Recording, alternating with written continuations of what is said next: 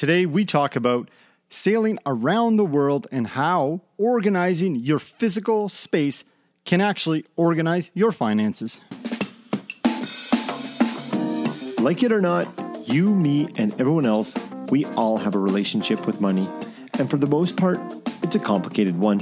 My name's Sean Maslick. Welcome to the Most Hated F Word podcast. As a certified financial planner, I want to take you on a journey as we throw out the technical finance books and shift our focus towards our minds, our money, and what matters most. If you're looking to improve your relationship with money and build true wealth, you're in the right spot. Finances does not need to be the most hated F word. Welcome back to the Most Hated F Word podcast. I'm so happy to have you come back week after week. And if you share this podcast with your friends, Thank you so much. It is such a pleasure to be able to have these conversations and look at the intersection of our minds, our money, and what matters most on a weekly basis. So, thank you to everyone who's listened, who shared the podcast, told a friend. It means a lot because I really, really enjoy having these insightful conversations. Now, on that note, if you have a chance, if you have a few minutes, I'd love it if you can head over to Apple Podcast and leave a review thank you in advance. I really enjoyed today's conversation with Dr. Norris. She talked a lot about her personal story, which was interesting because she was actually a sailor, and we get into it, but she sailed all across the world and in some crazy waters as well.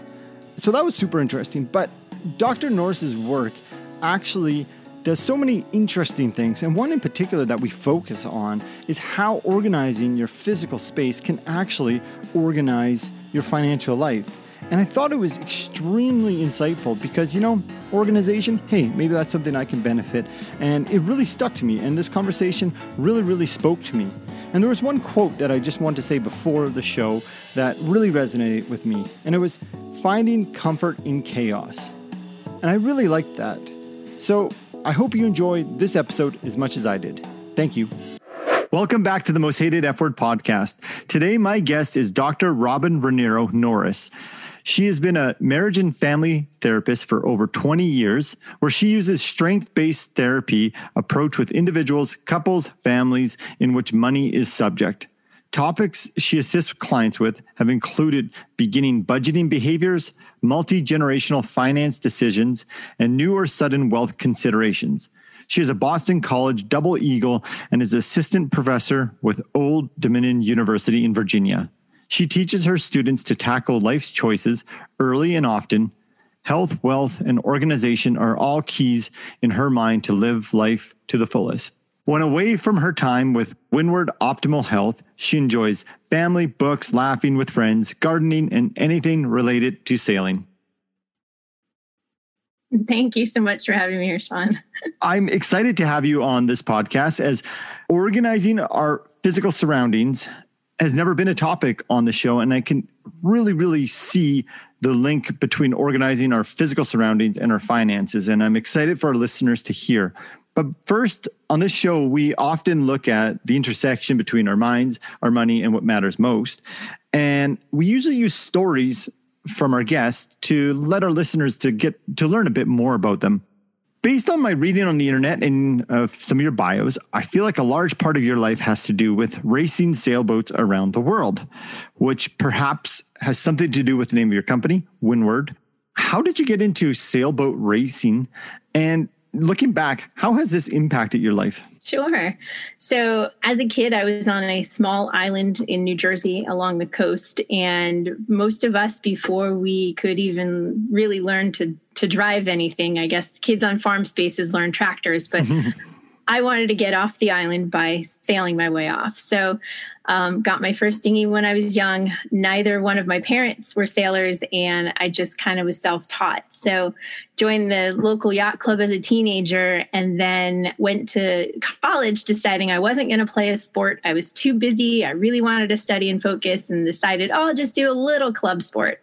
Well, it turned out Boston College's little club sailing was varsity sailing.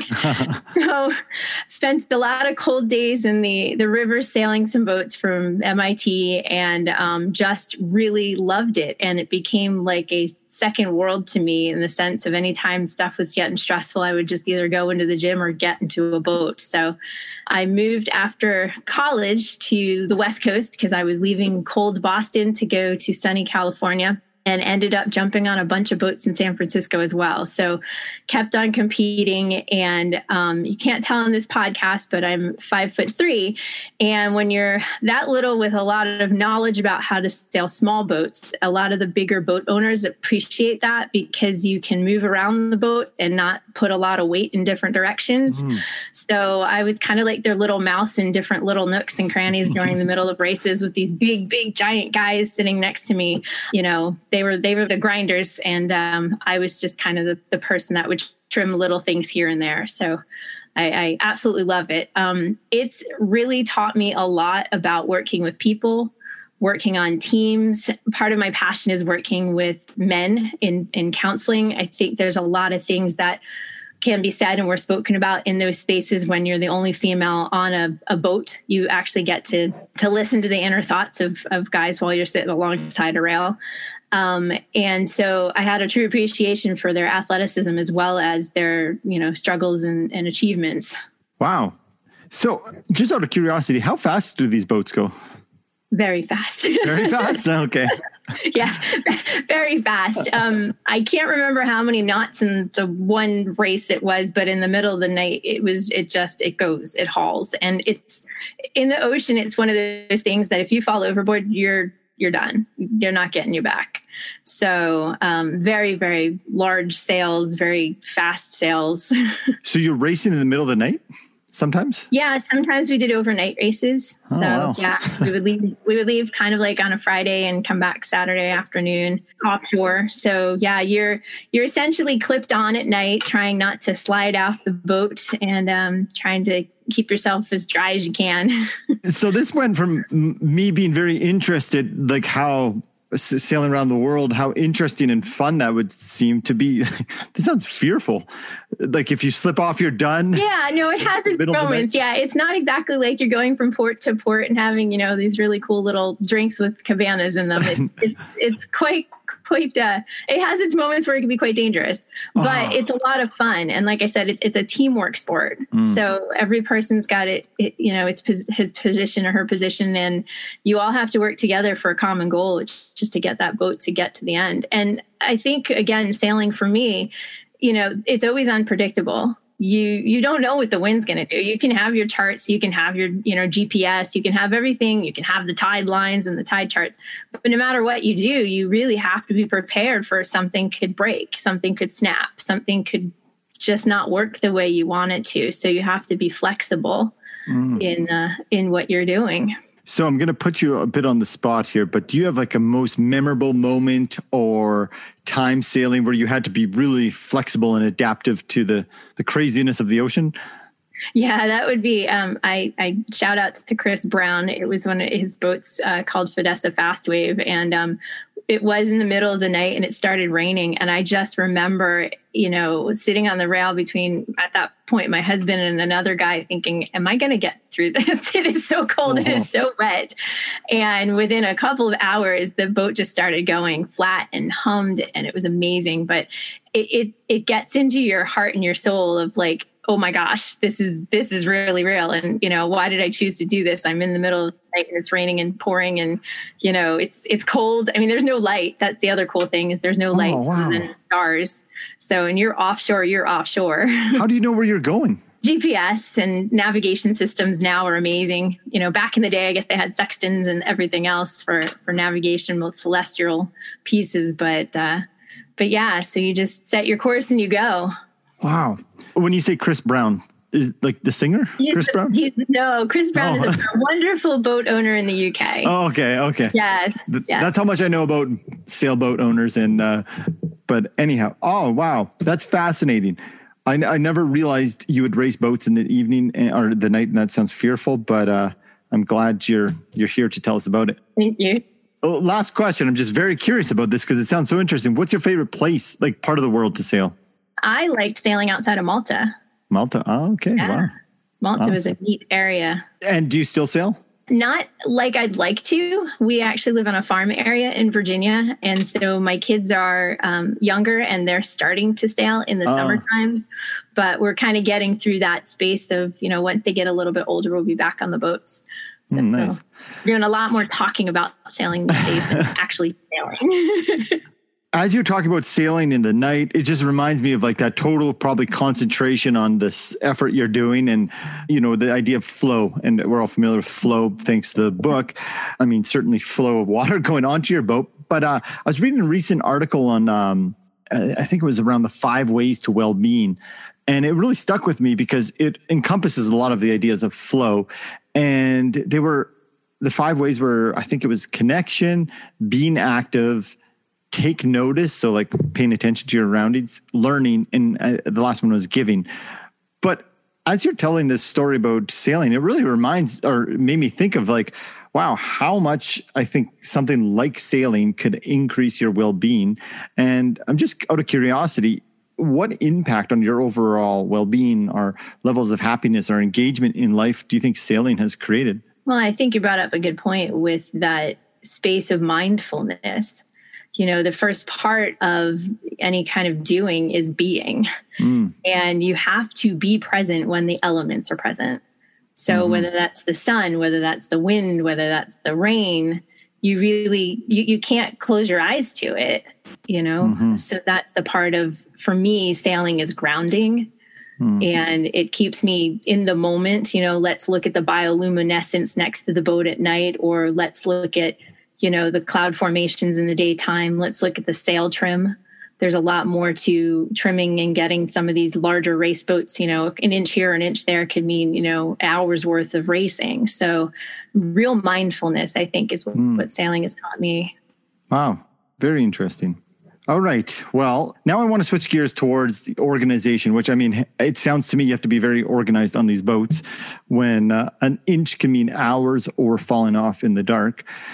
So I speak from experience on a young family's scene at our at our house or other people that I talk to who have uh, young families or or just families in general. But I think for many households, we feel that there's dirty laundry, dirty dishes, toys on the floor, yard work to be done, endless to do lists that we just feel like, oh, I'm to do them, but they just, I guess, get unnoticed. And I feel like they're all very taxing on our brains and exhausting because we put so much on ourselves when we have so much to do. I'm a little late to the party, but a few months ago, I watched the Marie Kondo Netflix show. oh yeah And and you know, I learned the benefits of tidying up. I learned how to fold my jeans really efficiently, and it actually works quite well. and I, I really felt the benefits of you know making my sure my closet looked organized. But today, I'm excited to go a little deeper or in a different direction from just tidying up our jeans and closet. As we're going to specifically talk about how when we organize our physical surroundings, it can lead to or, our organized finances. And as I was prepping for this, I know I'm biased because this is my show, and I feel like you'd be biased because this is going to be your content. But I was thinking perhaps this should be a prerequisite before we watch the Marie Kondo uh, Netflix documentary, just because I feel like if we have our closets organized and our utensil drawers all organized, but we neglect the financial organizations, we're still going to feel that level of stressfulness and perhaps out of control because, as we know, money is so is, just required a required tool in this day and age. So I'm curious, how did you get interested in studying the link between our physical organization and how that can lead to our financial organization and the benefit of it? Sure. I kind of think also too that there needs to be watching of Gail Vaz-Oxlade's um, "Debt Do You Part" Oh, okay. as you're watching Marie Kondo, because some of the interest that I had was a lot of people had so much stuff that needed to be organized before they could get organized. Mm, And so there is a little bit of that aspect of essentialism and minimalism that needs to be discussed in order to decide what do we even want to have. Because we make about, you know, researchers have seen that we make about 35,000 decisions per day. it comes to about 2,000 decisions an hour. And so I think my interest in this was that I was working as an in home counselor with families that finances were stressful, but also the things around them were stressful. And some of that was having the money to buy the items, having the time to secure the items, making sure that people put the items away, having to go to work to get the money for the items. And so it was just this double helix of a dance of are we what what what's the purpose? What do we want? What is the intent? And so that's why I, you know, I think that's my interest of how money and organization tie together. Okay. And so, for someone listening, where would you tell them to start? Or what would be some basic recommendations that you have when looking at or organizing our physical surroundings? And then, what are the basics that you feel to the, the essentialism that we need to have organized in our financial lives? Sure. So, I would start with writing down the number 168. I would do it as an individual or I would do it as a couple. And with that 168, I would try to figure out what am I spending my time doing anyways? So, how much percentage is work? How much percentage is organizing? How much percentage is shuttling kids different places? You know, how much percentage is vacation, grocery shopping? And try to see, you know, do we even have that number balanced? Because if that number is not balanced, then the financial decision making number is not going to balance either. And what I mean by that is, is if we're deciding to buy groceries and we buy $200 worth of groceries and we have to put them somewhere where are they going to go? How do we do this? This now talks about meal prep. There's just so many nuances throughout our day that can run efficiently if we know why we're doing them. But if we're doing them just because we've always done them and we're not even sure we really like doing it then we're kind of that hamster on the hamster wheel. Mm. So defining the 168 even though that's just a theory kind of thing and seeing what you're already doing can also then help to figure out what you want to do now. Because then you get to define physical spaces that can involve the household, any kind of vehicles.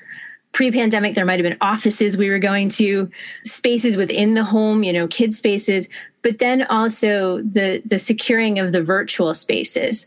So, you know, how do we organize on the laptops? how do we organize our passwords? The one thing homes don't do that I think all homes really should do is have an operating manual. I don't have one for my family, though I've attempted to write a few little index cards here and there. But I really think that we go to businesses and we have operating manuals. We get a new appliance, it has an operating manual. Yeah. I was just we thinking about the appliance part. Families, yeah. though. You know, do, do you and your wife load the dishwasher the same way? Maybe, maybe not. How do you teach the kids? I don't know. Like, has anybody even read the manual for the dishwasher? And what does that mean? That means what did the cost of the dishwasher? You know, what is the cost of the water? What is the cost of our time? What is the cost of the arguments we have when things aren't cleaned up? Mm-hmm. Again, all of that comes back into okay, ready, set, do a budget. But unless you know what you want to do for the budget, all of that gets lost in the physical space. Yeah. A lot of stuff there that I want to touch on something quickly. For those who don't might not know exactly what you mean by 168, can you just define what or explain what that what the significance of that number is? Sure. So 168 is the number of hours we get per week. And sure, there's going to be a leap year thing and a fast forward and a fast back time thing. But mm-hmm. for the 168, though, that's that's our finite time. That's our number. Mm-hmm. You know, we doesn't matter what we have in the bank account. Yeah. That's what we've all defined as time. yeah. So what we do with it and where we go with it, we're always encumbered by that number. And you know, the more and more I dive into the intersection between money, fulfillment, happiness, and investments in the, themselves, I still get back to this idea that time is one of our biggest assets. And we so give it away so many times. Yeah. And we wouldn't give away our money so easily as we give away our time. So I really like this idea of 168. So how do you recommend people do this? They just sit down, write down every single minute, every single hour of their week? Yeah. So basically, oh, yeah. yeah. Every single one? When I would work with couples in an office, I had what was whitey board, and it was awesome. It was just this, you know, think of old school um, lamination paper that you could put across an entire wall, mm. and I would have them sit there and say, okay, what approximately what you know, how long are you working? What kind of tasks you're doing at work? How much is grocery shopping taking you? How much are you going to the theater? How much are you going out for coffee?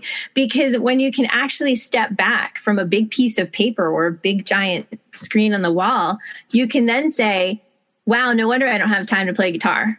Or wow, no wonder we're never going on vacation. Look at all the mm-hmm. things we spent money on over here. Like it wasn't even about money, but they could see, wow, we went to the grocery store four times last week. Huh. Mm-hmm. Okay, maybe if we changed it up so we actually went on Saturdays and, and cooked on Sundays, this would give us a whole bunch of time to actually go play. So I do. Like I said, I know it sounds ridiculous and it sounds really hard. It doesn't take you as long as it, you think it might. It's not like you're cataloging it every single day when you're doing it. I usually just have people doing it kind of like a half hour, one sitting, you hmm. know? Mm. I mean, if you really, like I said, if you have the time to want to you know mark it in a calendar every two minutes sure but i don't think that's necessary i really do think you can do it in a half hour and you sit and you think okay monday what did i do and just kind of write it down in brackets. You'll see mm-hmm. there's a flow. You'll kind of, I mean, everybody's got smartwatches and Fitbits and calculators and phones and that are keeping track of biorhythm. I mean, they can mm-hmm. tell you how long you slept. You know, you slept 7.2 hours last night. So that part's done for you, right? So use those metrics that we have and can create to design the life you want to lead instead of leading the life that it tells you you're leading. Oh, wow. Design the life you want to lead instead of living the life. Instead of, yeah, instead of living the life that you're you're living because the matrix are saying that's what you're living. And I think that is the biggest reason why taking half an hour to document your 168 hours is a benefit. And mm-hmm. something I would add is what's the cost of not doing that, of living in kind of that drift state when we're just be our time is just being consumed and consumed and consumed. And I want to point out something you said earlier, and I could really see how doing this exercise helps us see what we are doing. Those were your words versus what you want to do. Mm-hmm. Yeah, because one of the things you had mentioned was, you know, organizing things and the never ending house to dos. Mm-hmm. Well, you might not even have enough time to do them. Mm. So if you've got six house projects and you really only have four weekends a month and, oh, I don't know, 25 minutes at night, do you actually even have enough time to do them? Because that then can dictate how much money you need to earn to do them, to spend on them, to budget in there, and if you even want to choose to do them or if you want to spend time elsewhere. Hmm because we it's not a, bad thing to have a list but if we always feel like we're underneath and behind the list that can get kind of blah. Yeah you know i've never ever thought about that. Maybe we just don't have enough time or resources to do the list. And then we're perpetually looking at this stressful list that makes us feel bad about ourselves. Yep. Okay so a lot of the things you're saying right now makes me think of the systems thinking. Can you explain generally speaking, for those who aren't familiar with systems thinking, and then how you've been applying that to our financial lives? Sure. So, systems thinking is that everything is connected. So, we know that about trees, we know that about people, we know that about computer systems, right? And we think of neurons and we think of connections. It's the same thing with the flow we have you know the decision i make affect the decisions of my family make the decision of what i do with my day and my friends and neighbors and my dog so we're never completely alone in our concept of how we're earning why we're earning and how we're organizing our spaces so the systems for me really tie together in that way everything kind of communicates whether it's talking or not it's mm. communicating mm-hmm. And i guess that goes to our point of this unorganized to do list that isn't part of the system. So it's very hard to be organized mm-hmm. when there's no actual system in place. Right. Or if two people in a couplehood have two different ways of organizing or two different plans, that's when you can kind of get that bit of a clash. Then what do you do? then you talk it through. Then you figure out which plan or which way are we going with it. Yeah. That's a part of the system of organizing that you need to be able to communicate through. And so I guess the theory of the system thinking is like once the system's in place, it prevents potential arguments or inefficiencies or feeling too taxed on our time. Would that be correct? It can be because you've got the systems you're creating and then you're part of the system you're living. So mm-hmm. think about it from the company standpoint. If, if, you're working with a large group, you usually have an HR department and there's usually a set of rules that we've all agreed to abide by Mm-hmm. So mm-hmm. you're working within a system with systems. Mm-hmm. That might be a way of just kind of conceptualizing it is that there's two two ways the word system is being used. There's the actual physical tangible stuff like the operating manual that defines how we're going to agree to do stuff. But then we as the people are, you know, in, involving ourselves in that definition. Mm. I, I once heard that an outcome is perfectly designed by the system it is in. And, it makes me think of our financial organization and our financial lives. If we feel disorganized or stressful, then perhaps that's a time to look at the system we're operating in. And maybe it's unconscious, like an unconscious system, but it's there. Right. So, what would you say from your experience would be the basics for? I mean, as we know, personal finance is personal, so it's different amongst everyone. But what are some universal basics that you would suggest people start to look at within their financial family system? Okay, sure. So you want to make sure that you're not exhausting yourself with decision making. Mm. And that you're thinking about the concept of finances during your best time of day. So not before bed. Yeah, I was going to say I see an awful lot of couples exhausted from work, exhausted with the children, and now we're going to lay in bed and say, "Oh, okay, so this is what we got going on this weekend. Oh, by the way, this bill's due. Yeah, that's not time." or why did you spend so much on the credit card? yes, exactly. And so defining the best time of day now, if you're both night owls and that's when you both decide you're going to sit down and have a cup of coffee together, that's great. But I do also say put if you're working with a family or roommates or a spouse, make an appointment with them to talk about this, define it. Don't let it just be this leapfrog thing that you just throw in because finances is way too big to just kind of have on the side. It's really a meal unto itself. Mm-hmm. And so you really do, you know, say, hey, okay, between two o'clock and three o'clock on Thursday, kids aren't going to be here for a second. Let's sit and really look at what we're doing. Mm.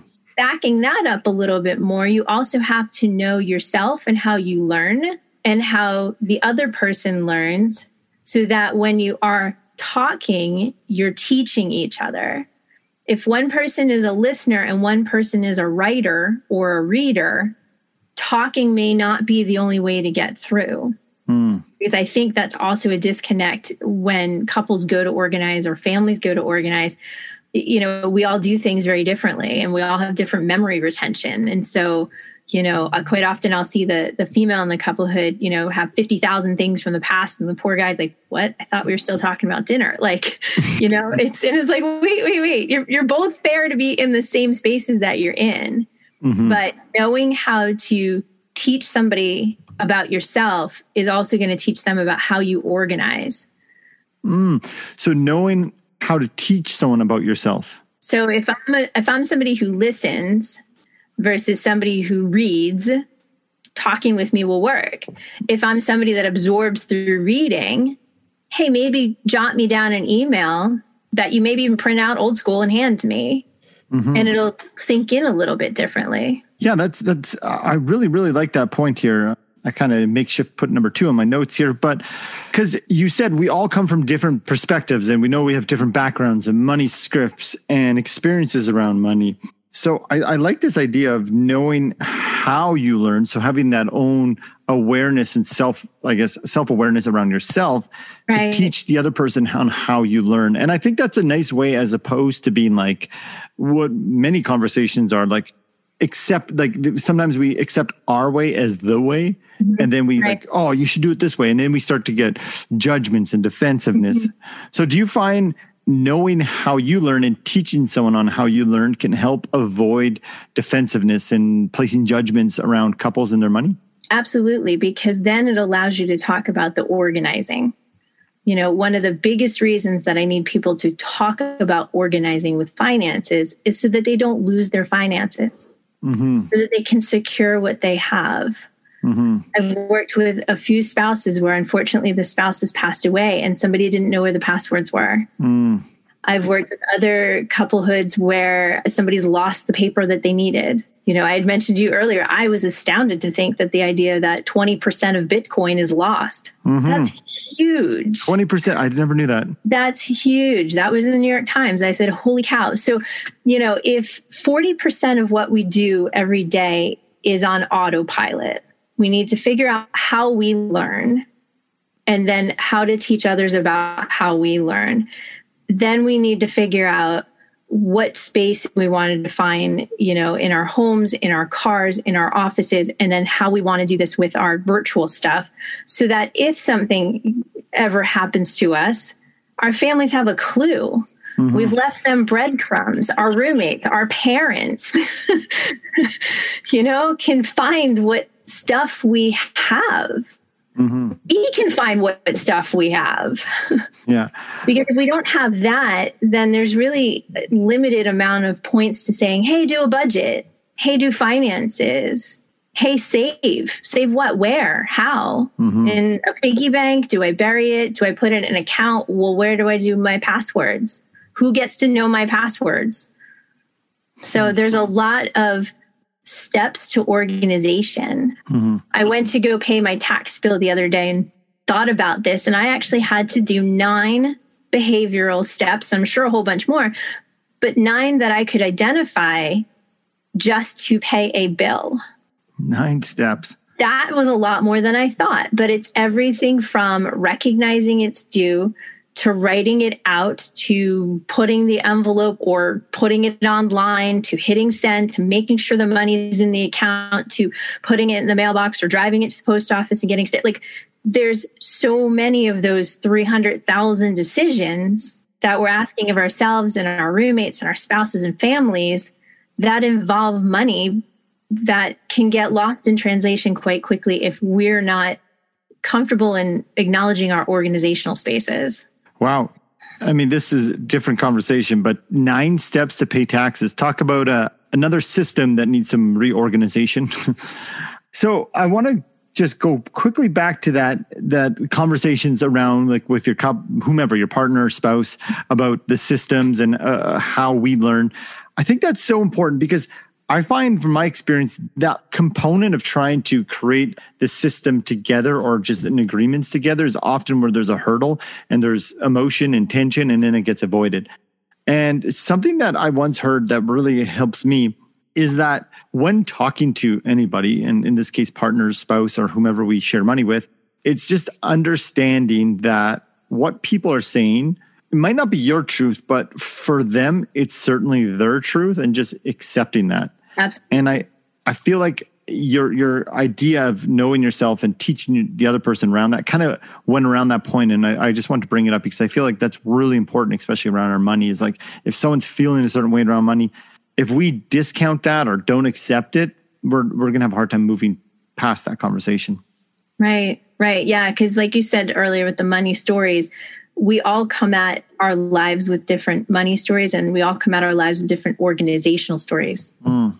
Mm-hmm. You know, some person was a little cleaner, some person wasn't, some person had the mom that nagged, mm-hmm. some person didn't. Yeah. And again, the timing. How do we feel when our partner or when our family members does something that's different than what we want them to? What about if they spend money differently? Mm-hmm. And see, again, there is where money ties into what habits do I want to have? What habits do I want others to have? What habits do they have? What do they want me to change? Mm-hmm. Wow. So we talked about not to have these conversations when we have an exhausted mind, knowing how we learn and teaching our other person, leaving cues about where our passwords are, where our money is, where we're saving, etc on that idea, when we look at families' financial systems, what do you find is, if any, a balance between one person manages it all and another mm-hmm. person doesn't? It, could there be a potential power, the non non balanced feeling of power? In some cases, that okay. What, what's your experience with the distribution of financial power in terms of who actually does the technical work of it? So, if both people in the couplehood are okay with one person doing the technical work because they like to be the person that geeks out on the Excel spreadsheets and doesn't mind being the one to pay the bills virtually, that's great. I don't think it's a good idea to not have knowledge of it though. Mm-hmm. And so what that the responsibility then happens to be on the person that likes to do all the numbers and budget crunching to find a way that is kind, caring, compassionate towards the other person where you can share this. Mm-hmm. Do they want to see it in a graph? Do they want to see it in a tangible good? Do they want to hear about it? Do they want to read about it? Because ultimately, especially in a couplehood, each person is responsible for the other human being. And the one thing to go back to sailing is at any moment, something could break and a disaster can happen. You know, insurance companies know this farewell. That's why they exist. We insure in case something happens. Mm-hmm. We don't like to think about it, we don't like to talk about it. But if in a couplehood, one person is managing everything 100% and the other person has no clue, that's dangerous. Mm-hmm. So that's the part of the preparedness and the estate planning and wills and co- uh, monthly conversations that has to happen if you're going to work as a team to keep sailing it forward. So you can have your defined roles, but you still do know you have to know a bit more about the roles each person is is doing. And I, I know nothing about sailing, but I, I can imagine that you're five foot three and you have a certain role and responsibility, whatever suits your size. Mm-hmm. And those men that you explained on the boat, they have the certain responsibility based on their physical. I don't, I don't know if physical fitness has anything to do with it, but you had alluded to that earlier. Yeah, because in certain positions as a grinder to get the bigger sails up, oh yeah, you have to. Okay. Have to so I guess it's a good analogy or a good comparison. Then you guys aren't going to all be the grinders pulling up the sails. You need someone probably guiding the boat, sailing the right. boat, changing the sails, whatever you guys do. Yeah. And, and it's okay as long as everybody, to your point earlier, what you learned from sailing is work as a team. Would you mm-hmm. would you agree that? Absolutely.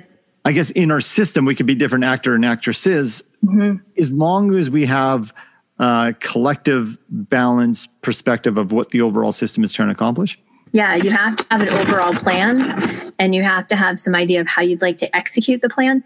And then you have to figure out how you guys want to focus your attention and your strengths. So that's the other thing. You work to your strengths. Mm. My strength is not being the big guy in the boat. My strength is being the little person on the boat, you know? In this example, say there's one person who's more hands on with the technical side. Mm-hmm. What would you say to that person in this specific family system about just to what to watch for to make sure things don't get non-balanced or the other person doesn't feel a sense of control or contribution. And then also on the other side what would you say to the person who isn't the doing the technical work? What would you say them what to be careful of to have i guess no clues no understanding where where things are or how things are done? It's it really comes down to that check-in. And each person can kind of have their own checklist with a check-in. What do i want to know you know, are we on target for retirement? Are we on target for kids' college? Are we on target to, you know, up the grocery bill and go to dinner twice this week? You know, it depends on where you want to go because not everybody's going to want to go to the same destination. Mm. And you've got to figure out what the plan is for that so that you guys can figure out how do we now do the practical, technical bits so we keep ourselves motivated because each person's going to have a different level of motivation. So Okay, yeah. So communication, I hear. Mm-hmm. Yeah, yeah. Communicating, communicating your needs and listening to the needs of the other person, not just waiting for them to be done talking, but actually listening to the needs of the other person. I sometimes think, can you imagine if we all listened? Mm. Be a quieter world, I have to admit. Quieter world, less conflict, probably. Yeah. But um, we've been talking about organizing, and for many, organizing could be like, oh, there's so much work to do. Then we add money, and it's even more of a thing like, oh boy, I don't want to go there. Based on your studies and research, what have you learned or what do you know about being too organized or aspiring for that perfectionist level? And I, and I see it now, the more social media comes out, people are showing, oh, all you have to do is budget like this, this, this, here's my family spreadsheet. And like on that social media post, we tell ourselves that story is that's their entire life when we know there's more to that story. Right. But we live in a busy life and maybe we can't get to certain aspirational levels of organization.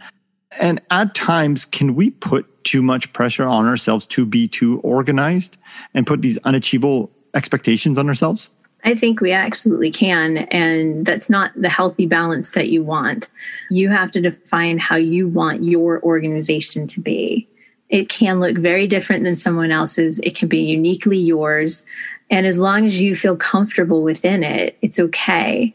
Now, if it's distracting to the point where your family doesn't want to be around you because you're constantly sweeping up after them and asking them two seconds later, well, what did you spend that on? And how did you spend that? And are you sure you want to spend that? Then it's too much. It's too much of a good thing. Mm. And so it's okay to be you. It's okay to be your family. It's okay to be, you know, how you want to be in your business. But if you find that you're losing money, or not securing it somehow, then something needs to change. You know, if you can't find your password and that goes to the bank account that you share with someone, there's your time lost again. Mm-hmm. You know, if you can't find the documentations you needed for the house that you're going to close on, there's your time lost and there's your money lost. So there has to be a base level of organization that allows that efficiency of your 168 to keep moving along. Mm-hmm but it doesn't have to be so perfectly and tidied up. And actually, Marie Kondo, I think, touched on this that her art of tidying up changed when she had kids. Mm. So, you know, if you watch some of her videos post children, they are slightly different because she now lived with two people that needed to understand what their pattern is. You know, mm. how do they work? What is their best time of day? You know, it makes me think back to your sailing example is you have to be adaptive to the water and I mm-hmm. think it's having that same mindset of not being too rigid in terms of this is how it has to be. Right. When we were just talking before we started recording, you mentioned something that I thought was very useful about doing then feeling versus thinking then feeling. Can you touch on what you meant by that and how it applies to the art of organizing our finance? Sure. A lot of therapy, we talk about cognitive behavioral therapy and it's thinking, feeling, and doing. And my approach has always been to get at the doing spot. Um, a lot of that comes from, you know, even thinking about books like Atomic Habits, where he says, find the smallest slice that you can do. And that can change how you feel. And I've found this to be so true working with clients that people get so lost in, well, I think this or I feel this. And I'm like, what can we find is the smallest possible thing you can do to change your pattern. Because if we can get you to change your pattern, all of a sudden you realize, gee, I can accomplish something for a minute and a half. I can accomplish something for five minutes. Maybe I can do this. You have to break things down into much smaller chunks. There's a phrase in, in the hoarding field, we talk about clutter blindness, where we don't see the mess anymore. Well, we, you know, one mm-hmm. of my organizational planners and I talk about flutter blindness in the sense that we just go flit and flut from the next thing to the next thing to the next thing, and we just get immobilized. And so it really does become important to break things down into smaller, more manageable chunks. I like that perspective because obviously the research is quite around CBT that it works well, but I do think that like you're saying we could get stuck in that thinking and feeling too much where you know adding some doing can certainly move us into the right direction. I'm uh, I'm studying positive psychology right now, and a lot of it is around what can we start doing in order to move us toward that the state that we're desiring, and not not ignoring how we're actually feeling, right. but just trying to do something a bit. Because I think I see it a lot in the financial world is that we get so paralyzed by like I should have a budget like this, I should have everything optimized, and even on this mm-hmm. podcast is like well, my passwords, having my estate organized and the budget organized. It mm-hmm. can mm-hmm. be overwhelming, mm-hmm. but I like this idea of just doing. So, as mm-hmm. we come to a, an end here, for people listening who find this interesting, that wow, okay, organizing my finance, I always want to do that. What are some just basic, simple steps that they could start doing that you'd recommend? Sure. So, I would start with printing out a budget sheet. And I like I still like old school paper and pencil with this. Mm-hmm. And then walking away from any room that just does not let your heart sing and go to a space where you can just look at it and look at the different quadrants because from those different quadrants it'll you don't even put any numbers into it but from those different quadrants you might even decide where do i want to start? Because that's a part of it is do i want to start by going back and filling in the numbers? Do i want to start by talking to my spouse about this? Do i want to start by oh gee there's a category called retirement. Oh oh well does that mean i need to start by thinking about my work? Like and just sitting with it. So literally just printing out you know all of the different categories of a budget and sitting with it for a minute can actually help you define where you want to go. Because all of those are going to have different actions with them. Hundreds of different actions with them. Mm-hmm. the part that really spoke to me is just sitting with it. In a world of busyness i feel like we don't have enough time just sitting with things. Right because we feel like that's not doing. Mm. If we sit with something we're thinking, we're not doing, but we're actually doing. It's yeah. hard. It's hard to sit and it's hard to stay silent. Yeah, yeah. The hardest things. Wow. I have a lot of notes here. I appreciate this conversation and I, I feel like we could go into a lot more of the, the technical side. But uh, for today, I really thank you for joining me on the podcast. And I have one last question. You mentioned you had some kids. Imagine yourself in whatever location, wherever it is. It could be on the island in New Jersey or Malta or wherever. And you're sitting on the front porch of, actually, you're sitting on your boat, on a sailboat, looking back at your life. And you decide to write a letter to your children about what you've learned about having a positive, healthy relationship with money. What would you include in that letter? Probably that I would want them to always ask questions and be okay to not have the answers, but always just keep asking them. Because mm. each question is almost like a bud towards a possibility. Oh, wow.